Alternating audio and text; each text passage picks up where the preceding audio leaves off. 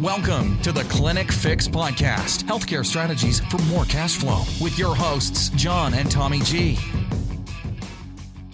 Hey there, this is Tommy, and this is just a quick run through of what's possible with this uh, geoconquesting and live events. Okay, uh, basically, what we can do for live events. Let's say that we have a conference, all right, and there's you know two, three thousand people there that you're like, this is my perfect audience. This is the people that this is why I'm spending my time, energy, and effort to come to this live event and shake hands, to get a booth and spend this money. Um, but it's only the thing is though, it only lasts like two to four days, right? Then after that, if you didn't get to talk to everybody, or maybe you did get to talk to everybody, like how is it that you can follow up, you know, with all these masses? Like there's only so many people and you only have so many hours in a day, right?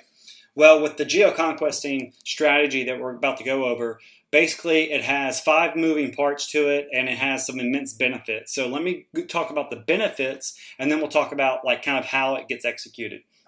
So number one, you're able to start, we can start uh, advertising not only, you know, on, there's two places on the internet basically, social media now and the rest of the internet social media is, is everything like Facebook, Instagram, you know, stuff like that. Is and stats show only 30% of the time people are on social media.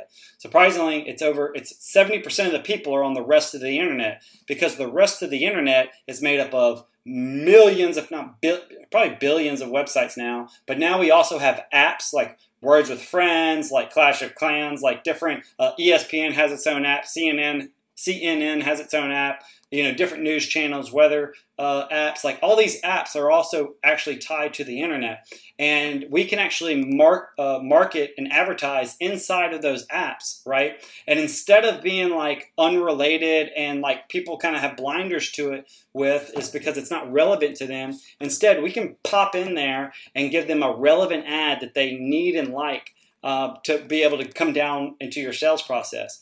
Furthermore, from those display ads, we can map, track, and analyze that data and then move those people from the rest of the internet to Facebook. All right. Facebook is being more getting more and more expensive whenever you try to go after cold traffic on Facebook.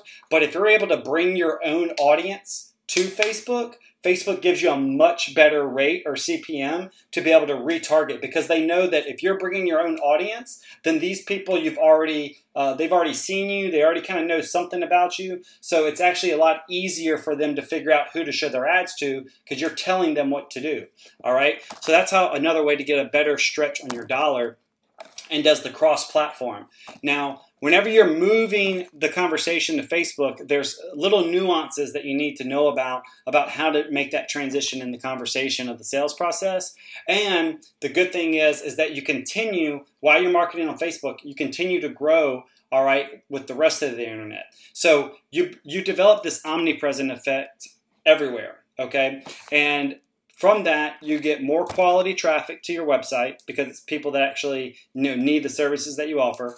The quantity or uh, the quality of it, uh, excuse me, more quantity means higher traffic. More quality, meaning they're sticking on your website longer and taking actions. It's warming up cold traffic from doing these advertising. And you can also target behaviors of foot traffic. So from going to this event and like maybe you don't want to be the twenty thousand dollar sponsor for the uh, for the live event. Maybe you just want to go there as a basic vendor, all right, but you strategically have geofencing going on so that you're not only having a booth, but you have advertising that you're hitting them not only at the event, but you're able to capture that audience and then remarket to them on uh, Facebook and other platforms, all right.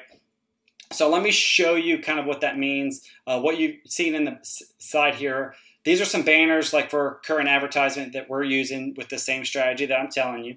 All right. And uh, so we're able to hit all kinds of, uh, you know, medical related niches because that's what we're going after. Then basically what we do is you can see our Facebook uh, pixel here. Basically, S- September 16th, 17th, 18th, all this was non-existent because we're this is a brand new uh, you know process that we're doing. And then all of a sudden you see this huge spike and then steady growth here right?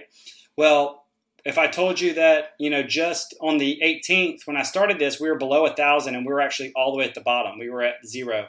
But now whenever i refresh this in less than you know, today is the 20th. In two days, I already have a custom audience of 1,400 people that I know have already seen my brand. Uh, some of them have already started clicking around on that advertisement. And now I can start not only hit them on the rest of the internet continuously, but I can keep hitting them on uh, Facebook, all right? And, and uh, keep, continue to nurture that relationship. So it's if you have a sales team and you know you want them only focused on the hottest audience – then this is the strategy that you want to be using so that your cold audience is warmed up by your advertising and then your your sales team picks up the conversation at the appropriate time all right?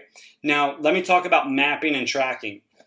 This is the live clients uh, feed that you see here and you can see we have his programmatic this is just how we do visual visual analytics that you'd be able to have. All these dots are traffic and then conversion. So like there's traffic flowing into a landing page then moving in, you know, the conversions are moving into the thank you. There's a custom audience being built that then we can either show more offers to or develop a pre-sale world. This is like where you have to consider your marketplace sophistication. You have to consider your marketplace awareness and, you know, what would be the appropriate thing given the, the part of the journey that they're on.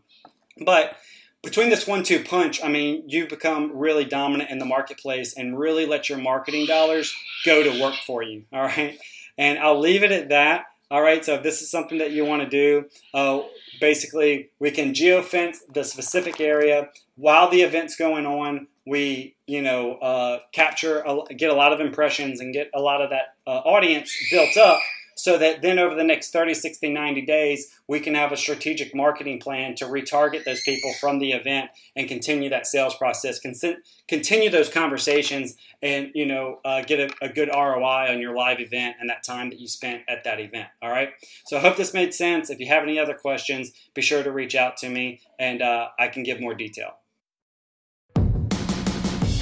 Thanks so much for listening to this episode of the Clinic Fix Podcast Healthcare Strategies for More Cash Flow with your hosts, John and Tommy G. For more great content and to stay up to date, visit clinicfix.com and on Facebook at Clinic Fix. If you enjoyed today's episode, please leave a review and subscribe, and we'll catch you next time on the Clinic Fix Podcast.